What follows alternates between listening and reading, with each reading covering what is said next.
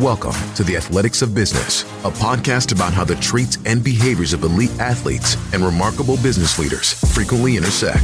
The real stories and hard lessons to help you level up your leadership and performance. Now your host, Ed Molitor. Welcome back to another episode of The Athletics of Business podcast. I am your host and CEO of The Molitor Group, Ed Molitor. And I'm excited to have you here because we have a really cool conversation for you today. Now, women in sports, as participants, fans, and consumers, face inequities that demand new solutions from all angles of the industry. Today's special guest, Laura Waters-Brown, works daily to connect challenges to solutions, building your career around tangible, positive change. Matter of fact, one of the things we spend a lot of time talking about is her commitment to creating change and figuring out who they need to partner with in order to do that. Now, Laura's responsible for the day-to-day relationship development, strategic planning, and project coordination of the Collective Think Tank, a global consortium of academics, brands, and properties committed to using research to make sustainable progress for women in sports.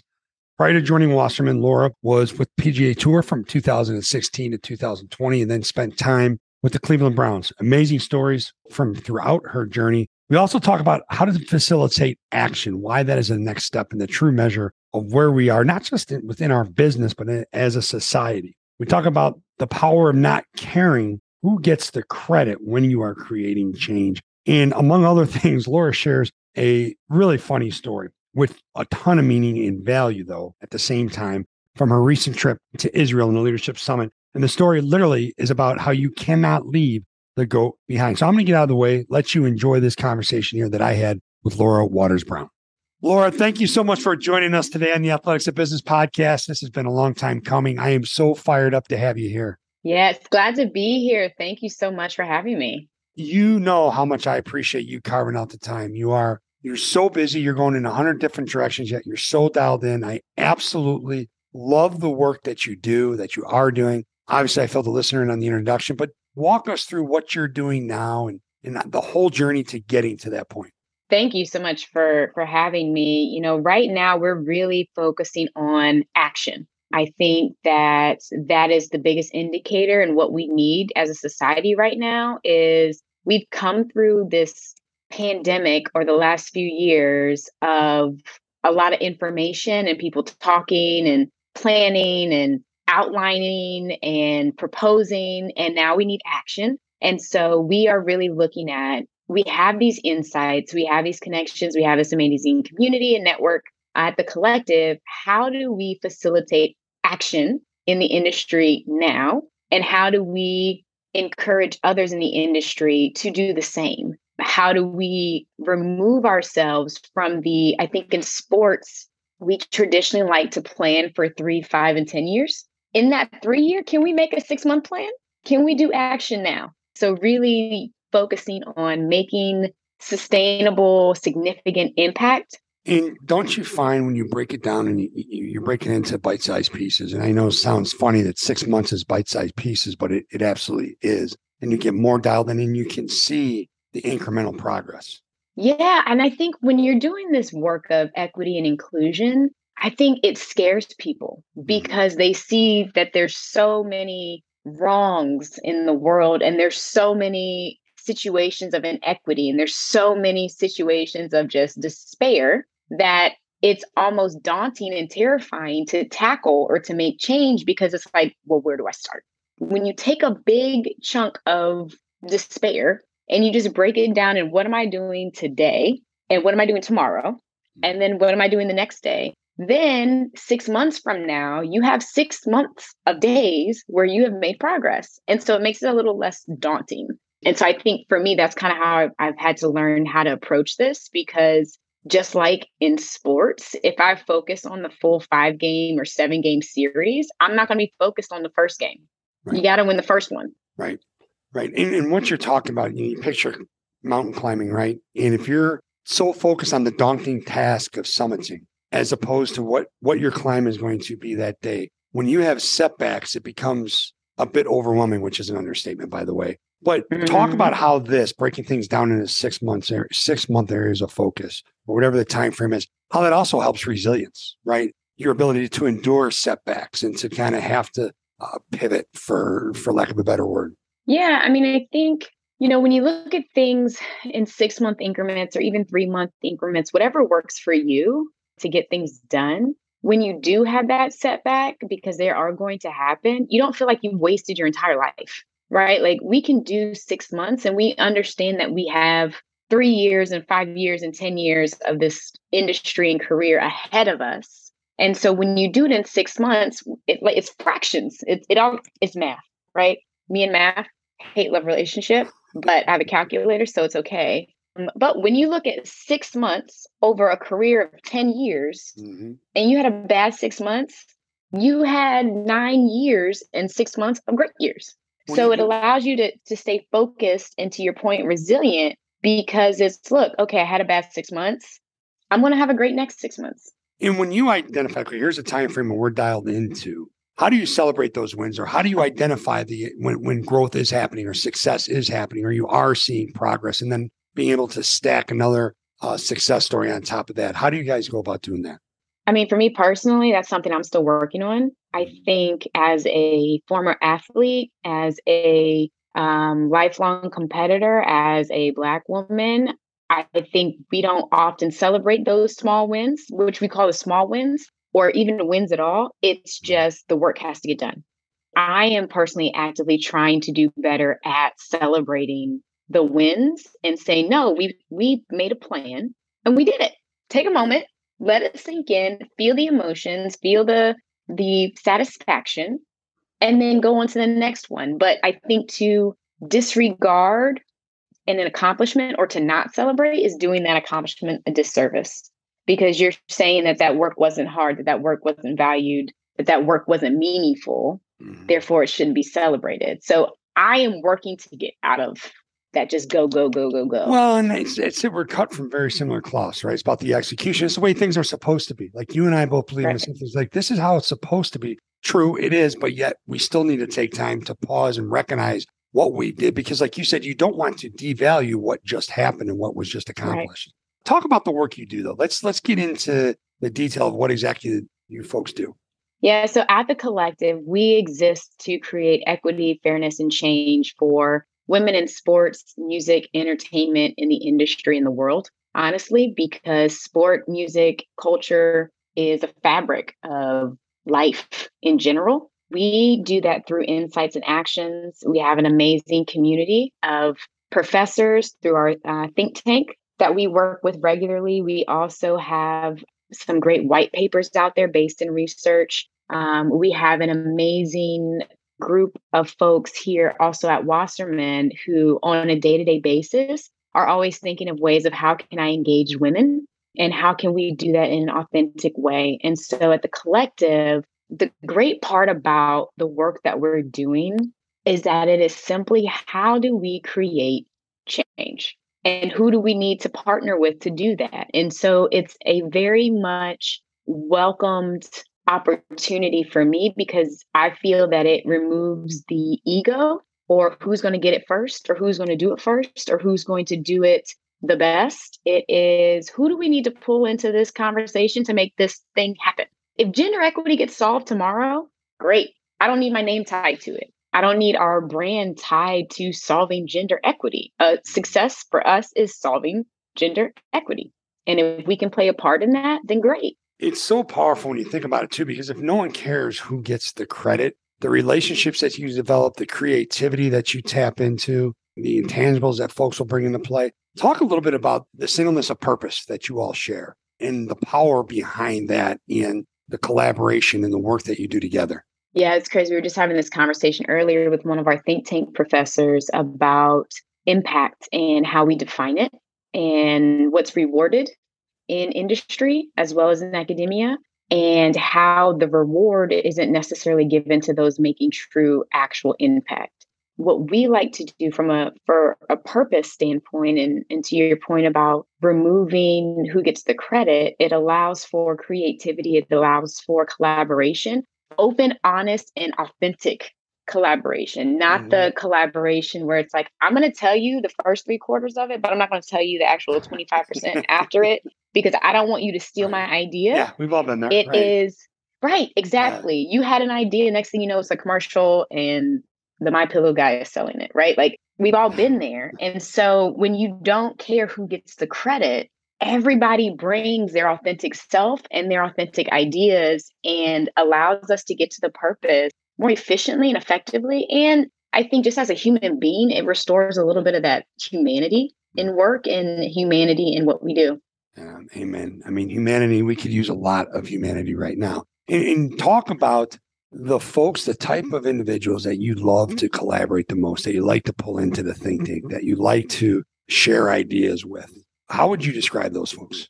I love working with people who have a passion and have a drive, who want to solve it, who want to contribute, who say, you know what, I don't really have anything to contribute right now, but when I do have something or I come across something, I want to make an introduction. I want to bring this to the table. We love people with ideas because that means we don't have to think of everything. If you come to us with a great idea or even a rough estimate or rough outline of a concept, of an idea, we can talk through it. Let's talk through it together. Let's work through it. Who else do we need to bring in to brainstorm to figure this thing out? But it all starts with an idea. And then how do we just elevate and show, use our platform to take what is already being talked about and just put it on a bigger platform? But I love working with people with just ideas, unapologetically, just idea.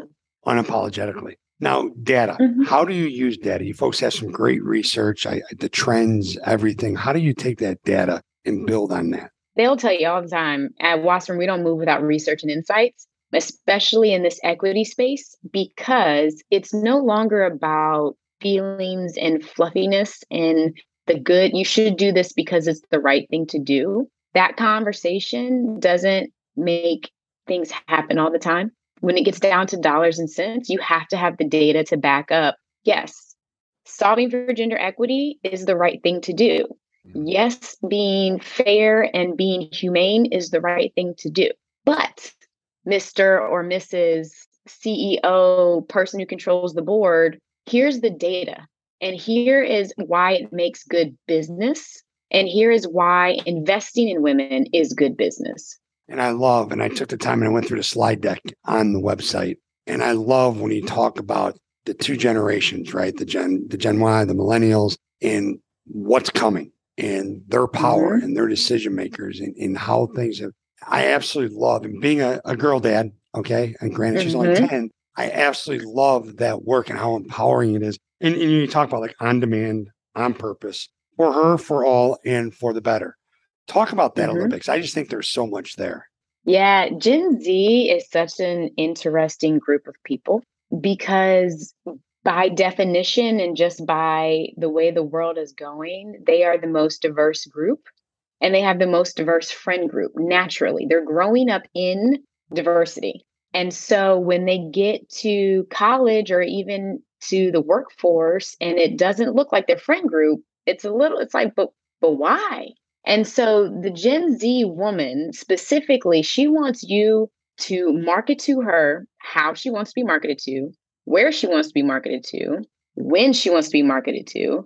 And by the way, you need to make sure you're inclusive of my diverse friend group. And so that means if we have somebody who loves Taekwondo and we have somebody who loves gardening and we have someone that loves yoga and then we have a gamer, you need to talk to each of us in individual ways that make sense for all of us to attend your event. Go forth and be great marketer.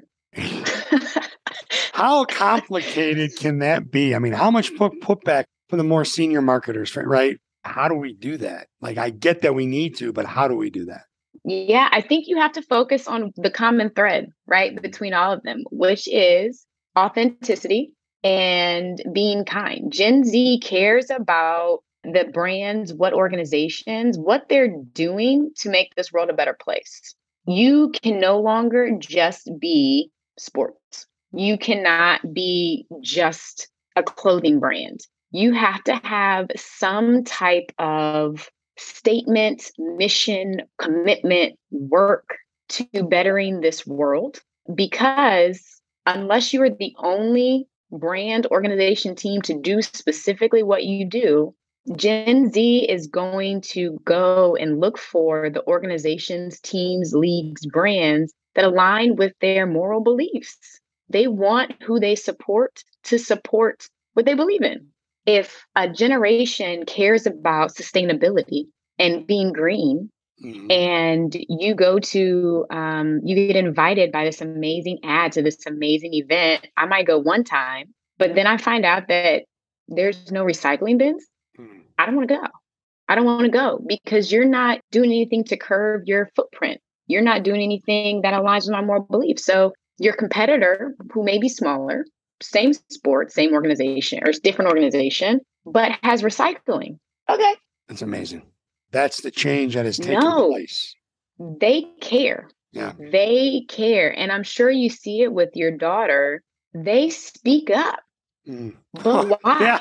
Yeah. I see her speaking up quite a bit. Exactly. Right. What do you mean? What do you mean this person doesn't get what I get? Or what do you mean that this person is getting treated? Why? Right. But why? That's not fair. And so I think they are a very savvy, smart, and powerful generation that is curbing a lot of things in this world and specifically in sports. So let me ask you this as we transition. Before we go back into your journey, reverse engineer, because it's so fascinating. There's a sign here on the wall that you can't see. It's self-awareness is the competitive advantage, which awareness, self-awareness in what you do is so significant. And you started off, our conversation by talking about inaction, like you're focused on action. What is it when people say, yeah, I get it. We need to do this. We should be doing this. We could be doing this, but then they don't. What are some of the big pushbacks that you have seen or the big distractions or the big obstacles? Oh, that's a great question. I think some of the pushback that I've seen is, well, we don't know where to find them. We don't know how to communicate to them. We don't have a plan in place. We don't have an investment. We don't have the bandwidth. And to all of those, I say, if you're selling the naming rights on your venue, you just got a valuation. You're going to do the research and invest in whatever it is to make sure you sell that adequately. Mm-hmm. And it's the same thing with change is this needs to happen. And so we need people to do the things that they need and give it the same amount of attention to take action.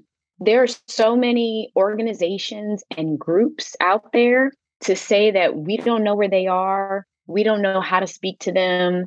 It's the age of the internet. We are in the year 2022. You can find somebody who is an expert in that space. All it takes for you is to say, hey, I want to invest in you because I don't know what I'm doing. And to your point, the self-awareness is I have the self-awareness to know I have no clue what I'm doing. Right. I need help. Amen. Right. That's all it takes. If I were to ask you 20 years ago, is this what you're going to be doing? As you progress to this point of your career, could you have ever fathomed that this is where you would be? No. I wanted to be a doctor. I wanted to be an orthopedic surgeon. Yeah. When did that change? After organic chemistry in undergrad. And I was like, I studied so hard.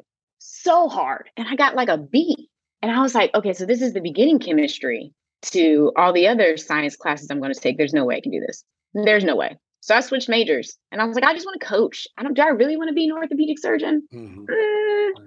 Not really. It'd be nice, but not really. And so my brain went to, okay, well, I'll just coach. Mm-hmm. And I said, I'm going to get my degree in education and then I'm going to coach. You had to volunteer in there was a school on campus, an elementary school. And I quickly found that that was not for me. We do not pay our teachers enough because I do not have that gift of patience. And so for me, it was switching that again. I was like, okay, now I'm not going to teach. So what am I going to do? And so then I ended up in the business school because I needed to graduate at some point. Because in college, if you're an athlete, you have to pass so many classes towards your major, blah, blah, blah. So I switched to business because that's where my previous classes could transfer over pretty easily. Got to business school and I was like, these are not my people. Econ? Nope. Mm-hmm. Not it. Accounting? I have no clue what you're talking about, sir. Mm-hmm. I can remember to this day, the anger I had because I was forced to wear a black suit every Wednesday to the seminar to listen to the person who I had absolutely nothing in common with. and did absolutely nothing that I was interested in or wanted to do, I was like, I'm doomed. I'm never going to have a job. I'm going to live with my parents forever. The world is ending. And I found my way to marketing. I took a class. I started my general marketing class where we started talking about colors and the psychology behind colors and how they make you feel and what that feeling caused you to do. And I got really interested in, so if I can put this in a specific color that makes you feel happy around the same time, you know, you're hungry, and that's the same color as my brand, maybe you're more inclined to go eat at my restaurant. And the rest is history. As you're a college athlete, as you're stumbling through what you're trying to figure out, how did you manage that? How did you manage that anxiety? How did you manage those challenges? Because that, for a young woman or a young man, I mean, that's not easy to do. I'm still trying to figure out how I did it. I think for me, it was the benefit of ignorance. I didn't know any other way of life other than being an athlete. I've been an athlete since I was 3, probably before then. I've had a ball in my hand since I came out of the womb. I didn't know any other way. So for me, waking up at 3 a.m. to make a 5 a.m. practice was normal. And being busy was normal. Even to this day, I have difficulties not doing anything, sitting down and just sitting there. I'm working on it. But for me, it was, I didn't know any other way. I didn't know what it meant to relax or to recharge or reset. To me, relaxing and recharging was naps in between class, right before practice. Those were the best. Those 5 minutes. Just give me 5. Give me 5, 10 minutes. That's it. That's all I need. Look, I'm in the corner in the training room, like on the table. Let me get one of those heating pads. 5 minutes. That's and all the heating pad. And do not interrupt me because do not, give me 5 minutes. Left. Yeah. That's it. Don't ask me a question. I have 5 minutes. So you discover marketing in your undergrad. I know there had to be some people that impacted you along the way, some mentors that helped kind of point you in the direction of what you were going to do, or maybe you should think about this path. Can you talk a little bit about that, how they showed up for you? Yeah. So a big part of it is, and I'm never going to tell my mom this, but a part of it was her. She actually was able to finagle or strongly suggest that I take this internship at Ohio State in the athletic department. And all I heard was, I'm going to get paid some money and then I don't have to live at home. So I was like, why not? And so when I graduated college, was able to work at Ohio State for a few years. Had my first amazing boss, Diana Sabo, who on my first day showed up. She had purple hair. And I just thought that was the coolest thing. I'm like, you're an athletic director and you have purple hair. A little bit different than the black suit you had to wear back in college, right? For the lecture. My mind was blown because I had just come out of a school that said, if I didn't wear a pastel shirt and a knee-length black skirt suit, I wasn't going to be successful in business. And she gave me the grace, leeway, and opportunity to learn, to share my ideas, to try my ideas, to fail, and really got me going on, there's more to sports than just being on the field. Because that transition between college athlete and real life, they should write a book on that. There should be a transition period because that was very difficult. And so at Ohio State, Diana, and I had some amazing supervisors who I still talk to this day, Carrie, Aaron, and Beth. They all helped me to just kind of hone in on my wild ideas. Can I get, challenge me? Can you get 1,000 people to a women's soccer match on Saturday at 1 p.m. with $100 budget? I bet you I can. Free ice cream for the first 150 people. Let's go. They really helped to kind of kick things off. And then Gene Smith, who's an athletic director. I'm sure no one knows who that is. But Gene actually, in my second year, asked me, we were in the elevator and he said, what are you doing next year? And I was like, I was going to be here interning. I figured, I didn't really think that far. And he was like, wrong answer. You're going to go back to school. And I was very much of the opinion, no, I was not. I did not. I had no desire to go back to school, but he said, you're going back to school and you have a meeting with this man named Bruce Wimbish. And I'm like, who's Bruce? I don't know who Bruce is. Set me up with Bruce. Bruce Wimbish knew Jim Kaler, who was he just left Ohio University, but at the time was executive director of Ohio University's sports administration program. I was like, I don't want to go. I was telling all these people, I don't want to go. And I put up these personal barriers or hurdles of like, I don't want to take the GMAT. That barrier was removed. I don't have money to study for the GMAT. That barrier was removed. Mm-hmm. Then I get to OU and I learned that they had only two spots open for that fall. And I'm like, well, I'm not being deferred. I am not going on another year and then coming back to school a whole year later. I'm not doing that. Got in. And I was like, ugh. So now I have to go. For me, it was a bunch of people who heard me complaining and didn't care and said, this is what you're going to do. And I said, okay, I guess I'm going to Ohio University. And it was an amazing decision. I think I met some amazing people, some of my best friends in the program. And to me, I was able to get the MBA and the MSA, which was efficient in my mind. But I had no clue. I'm from Ohio. I had no clue what Athens was. My mom went to Ohio University for undergrad. No clue. I had no clue. So then you go out into the beautiful real world. How did you find, I don't want to use the word niche, but how did you find your groove? Like, how did you find the digital space and what you all of a sudden started to fall in love with? One class changed my trajectory. Second year, I had no clue what I wanted to do. I knew what I didn't want to do. I didn't want to do what everybody else wanted to do. And we had this opportunity to take this class called Content is King. It was an elective and they only had like 7 spots.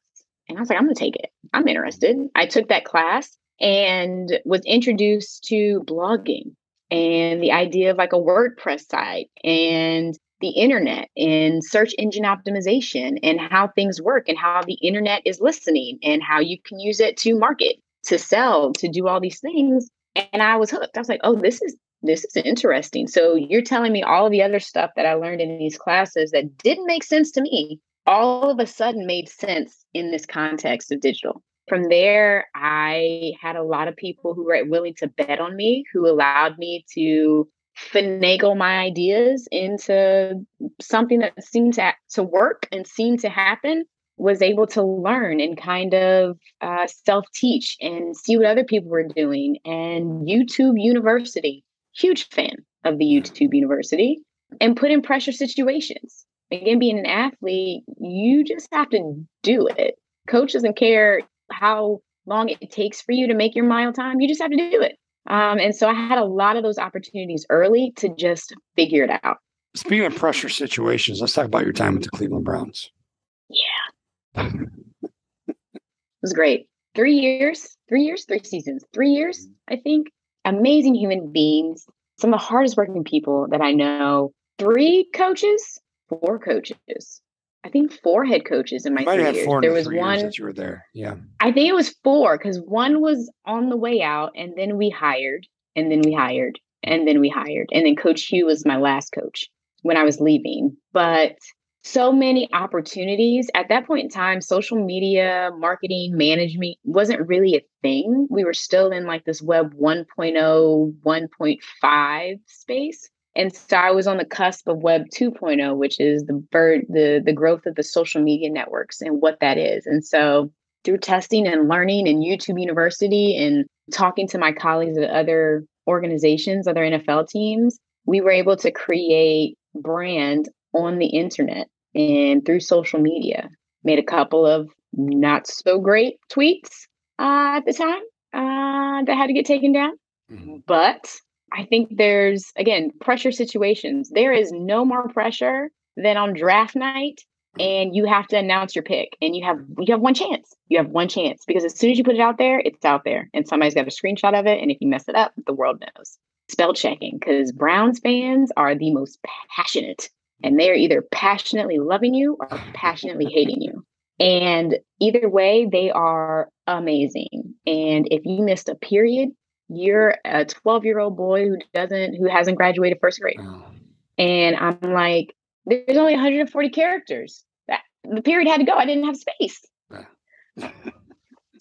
But I mean, the Browns are amazing. I learned a lot. What was your big takeaway from that? I was just going to ask you that. I know you learned a lot. What was your big takeaway from your time in Cleveland, and how did you leverage that or apply that when you got to the PGA Tour? Grit. Anything is possible if you just try. At the Browns, I had to very quickly learn how to build a website.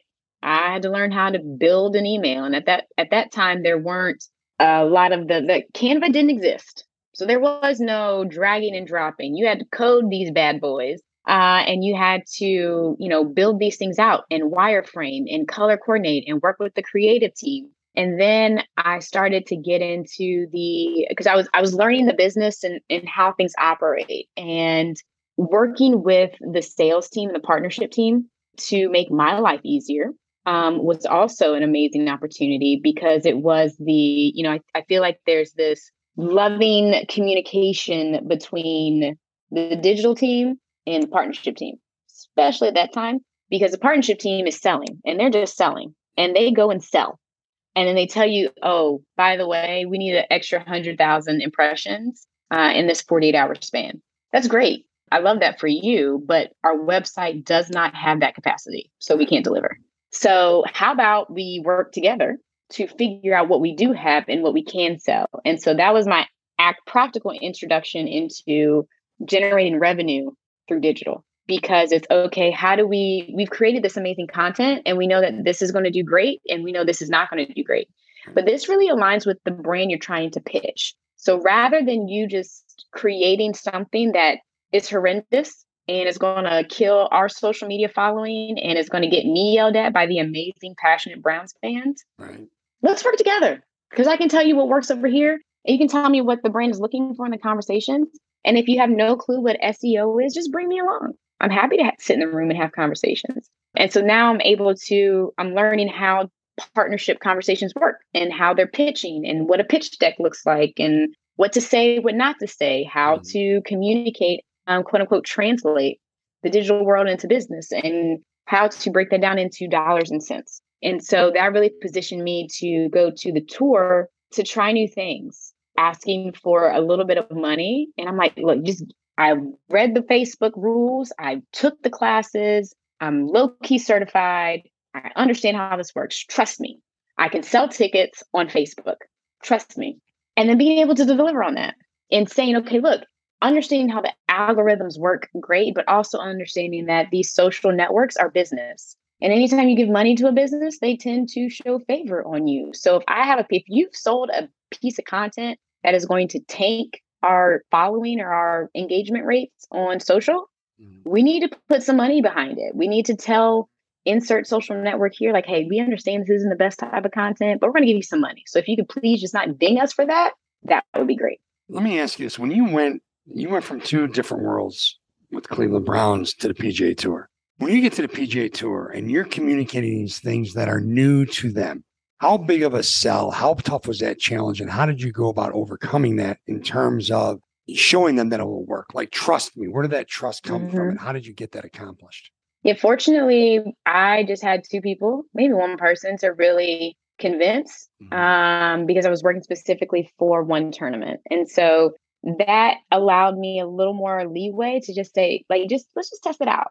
But I also had an amazing ally who was a former OU grad, who actually called me and was like, you should take this job because I think you would kill at it. And I'm like, who is Panavedra? What is that? I don't even know what that is. And so he was doing the same thing, but at the tour level. Okay. And so we were able to bounce ideas off of each other. And then I think, because I wasn't in those meetings, but I think as meetings happened and conversations were had, that these keywords and buzzwords that I was mentioning were starting to pop up. And so it's like, why not? Let's give it a try. And so again, just people willing to take a chance on me. I think one of the things that I've learned over the years is how to communicate and listen, and how to really get to what are you scared of? Like, what's the worst that can happen? But what's the best that could happen? And let's work through that together, and walking through and explaining each and every step. I have one of my bosses at the tour would always say, look, if I can't explain it to my cell phone having grandparent, then I don't understand it. It was taking that and saying, okay, What don't you understand? How can I communicate this to you in a way that you understand? Because if you understand it, then you're going to let me do it. It sounds really simple, doesn't it? And when you really think about it, we overcomplicate things on a daily basis. I think we do. It really is just asking people, like, what scares you about this? What don't you understand? And what are your thoughts? When you say, hey, listen, here's what makes me nervous. Here's what scares me. Here's what I don't know. I mean, that's where the communication and collaboration and relationship building really comes from. It does. And to be able to do that in a safe space is very unique. And something that over the years I've learned to be, as you look for, you know, the next job or the next career, the next whatever, it's more than just the salary. It's more than the benefits, but it's, is this going to be an authentic space or safe space where my ideas are not only welcomed, they're encouraged, but they're also supported. That's a big part. No, I love that. You talk about a safe space, and we talk a lot about here, safe does not mean soft, right? It's quite the opposite. It's quite the opposite. What do you do to create a psychologically safe environment where people aren't afraid to share, where they're not afraid to take risks, we're not afraid to throw their ideas out there? I would have to say for me, I think that I try really, really hard to look inward and see where my faults are and see, you know, where are the areas along my career path where I just wish it was handled different. I try to do the opposite. It's very much of just asking and probing and reassuring and truly getting to know the people that I work with and what fuels them. It's the, we talked about this and we were figuring out where Israel was going to pop in. So I just got back from Israel on this amazing leadership trip. Shout out to Reality Israel. Yes. Amazing. Yeah. And the first thing we did, we got off the bus, off of the airplane. We get on this bus and we're driving in the desert. And we go to this park and we get out in this park and it's great. And next thing I know, we see sheeps and goats. And we are being challenged to move the sheeps, to herd them from one place to the next and back. Three groups. Group one goes, they get the sheep and goats, you know, partial way. And then you see what they did and you see what they did wrong or what you think is could be done better. And you see their approach and you're like, oh, okay, well, they did this. It didn't work. So let's cross that off our list. And then you get to see group two go. And it's the same thing. And they've moved the sheep and the goat a little bit, but they left a goat behind. So we need to not do what they did. And you don't want to leave a goat behind. You can't leave a goat behind. You can't leave a goat behind. Because if you leave a goat behind, you didn't do the exercise. And so fortunately, we were the third group. And we were able to go and say, okay, we need some people to contain these sheep and goat where they are. And we need some people to go and tend to this goat's needs. And so we were able to get the goats and the sheep over and we finished the exercise and we come back to reflect. And the lesson in that, as we were discussing this servant leadership style, was that in this community of sheep and goats, everyone needed something different and everyone was motivated by something different. We had some goats that were motivated by hay. We had some that could care less and just literally needed you to touch them and move them the way that they needed to go. But then you had the sheep who, once you got the goats going, the sheep followed the goat. But then within the goats, there was like the leader goat. And so if you leave the leader goat up on top of the hay bale and disregard him, the other goats are going to look at you like, oh, I can't trust you. But once we got the leader goat, did they tell you any of this, or did you have to figure this out? These are conversations happening in my head. And then we all as a group were able to discuss it afterwards. Yeah. And all of these things started to come up. And it's like, so cool. Mind blowing. Yeah. I'm like, this is day one. Yeah. This is day one. It was hour one. Like, what are you talking about? Day one. It was like hour one. My mind was blown. We were all like, wow. Okay. So we did a lesson in servant leadership and how to lead, because literally we were talking about leading from behind. And so it's like pushing them towards the one way, but allowing them to go. Some of them went kind of as a herd, but then there would be like one or two over here doing their own thing, but they eventually got there. You just had to motivate them differently. And then full circle on our last day, we're driving to the airport on a freeway and cars are zipping past. We literally go past a man who is herding sheep on the freeway. And my guy is in the front, just walking, cool as a cucumber, just walking. And these sheep are following him on a freeway. And I'm like, the amount of trust that those sheep have in this person, the amount of support, the amount of belief and encouragement, we're going to walk on the side of this freeway. Mm-hmm. Don't know where we're going, but we're going to follow you. So come on.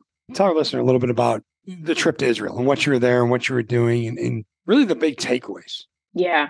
Besides, honestly, don't leave the goat on top of the hay bale, which I would have loved to see. Can't leave the goat. Yeah. We tried everything. Our group was like, oh, we just need to feed them. So we showed up with like a think bar. They didn't care. Oh. And before anyone said, we asked, we're like, can they eat chocolate? And the people were like, yeah, they eat whatever. They didn't care about the think bar. What we thought they wanted, they didn't want. Right. They didn't even touch it. But the trip was amazing. It was 8 days, 10 total days, including travel.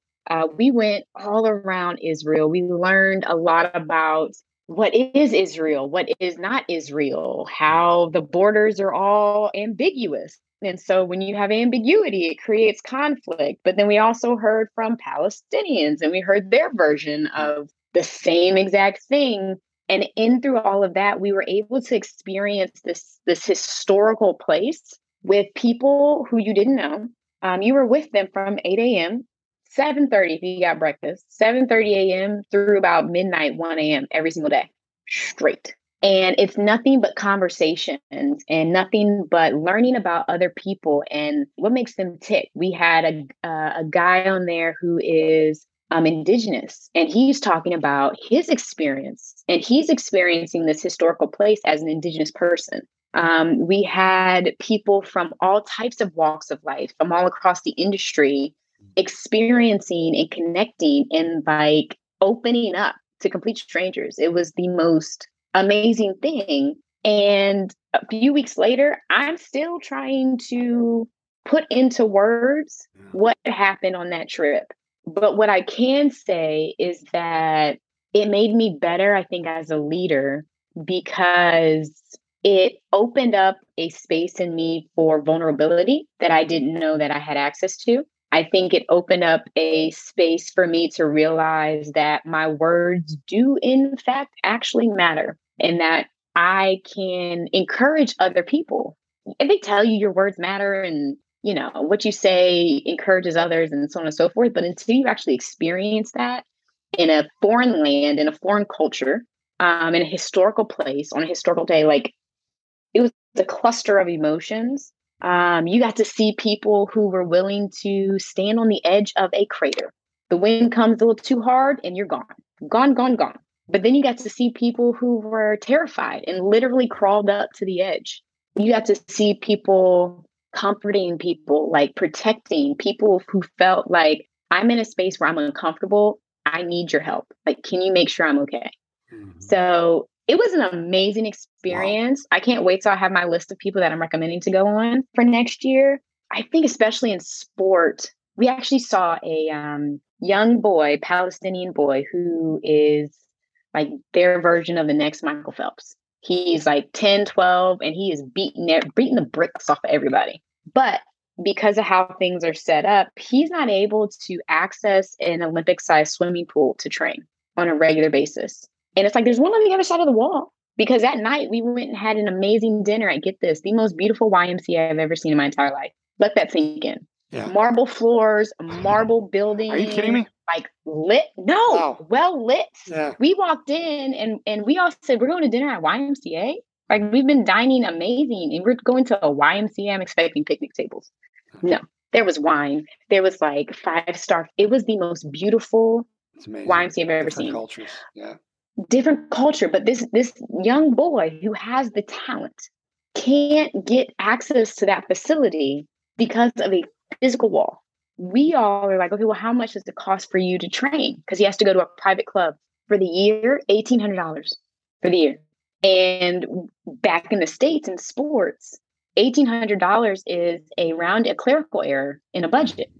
And so just put everything into perspective about this person, this young person has an opportunity, a way out, a gift to give to this place, and isn't being fostered. That talent isn't being poured into like it could be because of adults and adults being adults. And so I came back, I think, with more questions than I left with. which I'm still like. That's powerful though, isn't it? So powerful. I'm like, but why? Why? And so hearing it from everybody's side is so interesting. I'm sorry, I didn't mean to interrupt you. Here's the thing too, right? You just talked about physical walls that this boy can't train here. There's these physical walls that we adults have put up. Physical wall. Which is literally though, now we're not putting physical walls up, but we put these virtual walls up in our world in terms of collaborating, in terms of creativity, in terms of making spaces psychologically safe. Why do you think that is? Like, what is it? Why don't we take more action? Why don't we be the agents that change when we know we're perfectly capable of it? Fear. I think it comes down to fear. I think you fear the unknown. You fear your place in society, your place in life. If I do this for this person, I get less of that. Versus thinking, if I give this person this, then we all can have more. And so when we as adults look at things from a space of giving to you means taking away from me, it's scary. And it's when you throw in, you have a family to support, you have people depending on you, it makes it a little bit tougher to do the equitable thing or the right thing, because the equitable thing doesn't always make you money. And we live in a society where you are awarded with bonuses based on how much money you make for a company. Doing equitable work, doing equity work isn't always going to make you money now. So it doesn't benefit me today, but it does benefit the greater world. Right. It does benefit the little boy, the little Palestinian boy who can't, certainly whoop my tail but could compete at the Olympics before he's an adult if he had the facilities. And there's a state-of-the-art facility on the other side that he could go to. But $1,800 is separating him from consistent it's so many questions, so many things. So I think people have to remove the fear factor and remove the me. How this affects me, and look at it as, how does this make everybody else better? Like, how can we all grow together rather than me finishing first? Well, and that's why you are who you are. That's why I've had the amazing journey you've had, and you have such an impact on so many people, which I appreciate you carving out the time, as I said before, to join us today. It's pretty amazing the work that you folks are doing, and I have a feeling you're really just getting started. I mean, I think there's some great stuff that lies ahead. Yeah, I would love to come back and we have some things cooking right now. I would love to come back in a year to talk about the things that we were cooking right now. I will send you, can I send a Zoom invite for a year out? If I can send a Zoom invite for a year out, I am sending you a Zoom invite. All right. Send me a Zoom invite for 1 year from today. Okay. And put in there, like, to talk about the thing. Okay. Because I'm excited. I'm writing that down. The thing. Hey, Laura, I appreciate it so much. I appreciate you. Where can folks find out more about you, about what you're doing, where you're at in social media, things of that nature? Yeah. So on Instagram, because I recently made that public, I'm trying to be better now. On Instagram, you can find me at 67 Living Legend. If you want to know why that's my name, I'll tell you. Just shoot me a DM at LWB21 on Twitter. And then obviously we are thecollective.com and Wasserman Collective on Instagram and Twitter. Thank you for all the amazing work you do. And do I need to shoot you a DM to find out? You need to shoot me a DM. I can't share it with the world. It's secret. Okay. Hey, Laura, thank you so much. I appreciate you. Thank you so much for having me. Thank you for listening to The Athletics of Business. Be sure to give us a rating and review so we know how we're doing. For more information about the show, visit theathleticsofbusiness.com. Now, get out there, think, act, and execute at the highest level to unleash your greatness.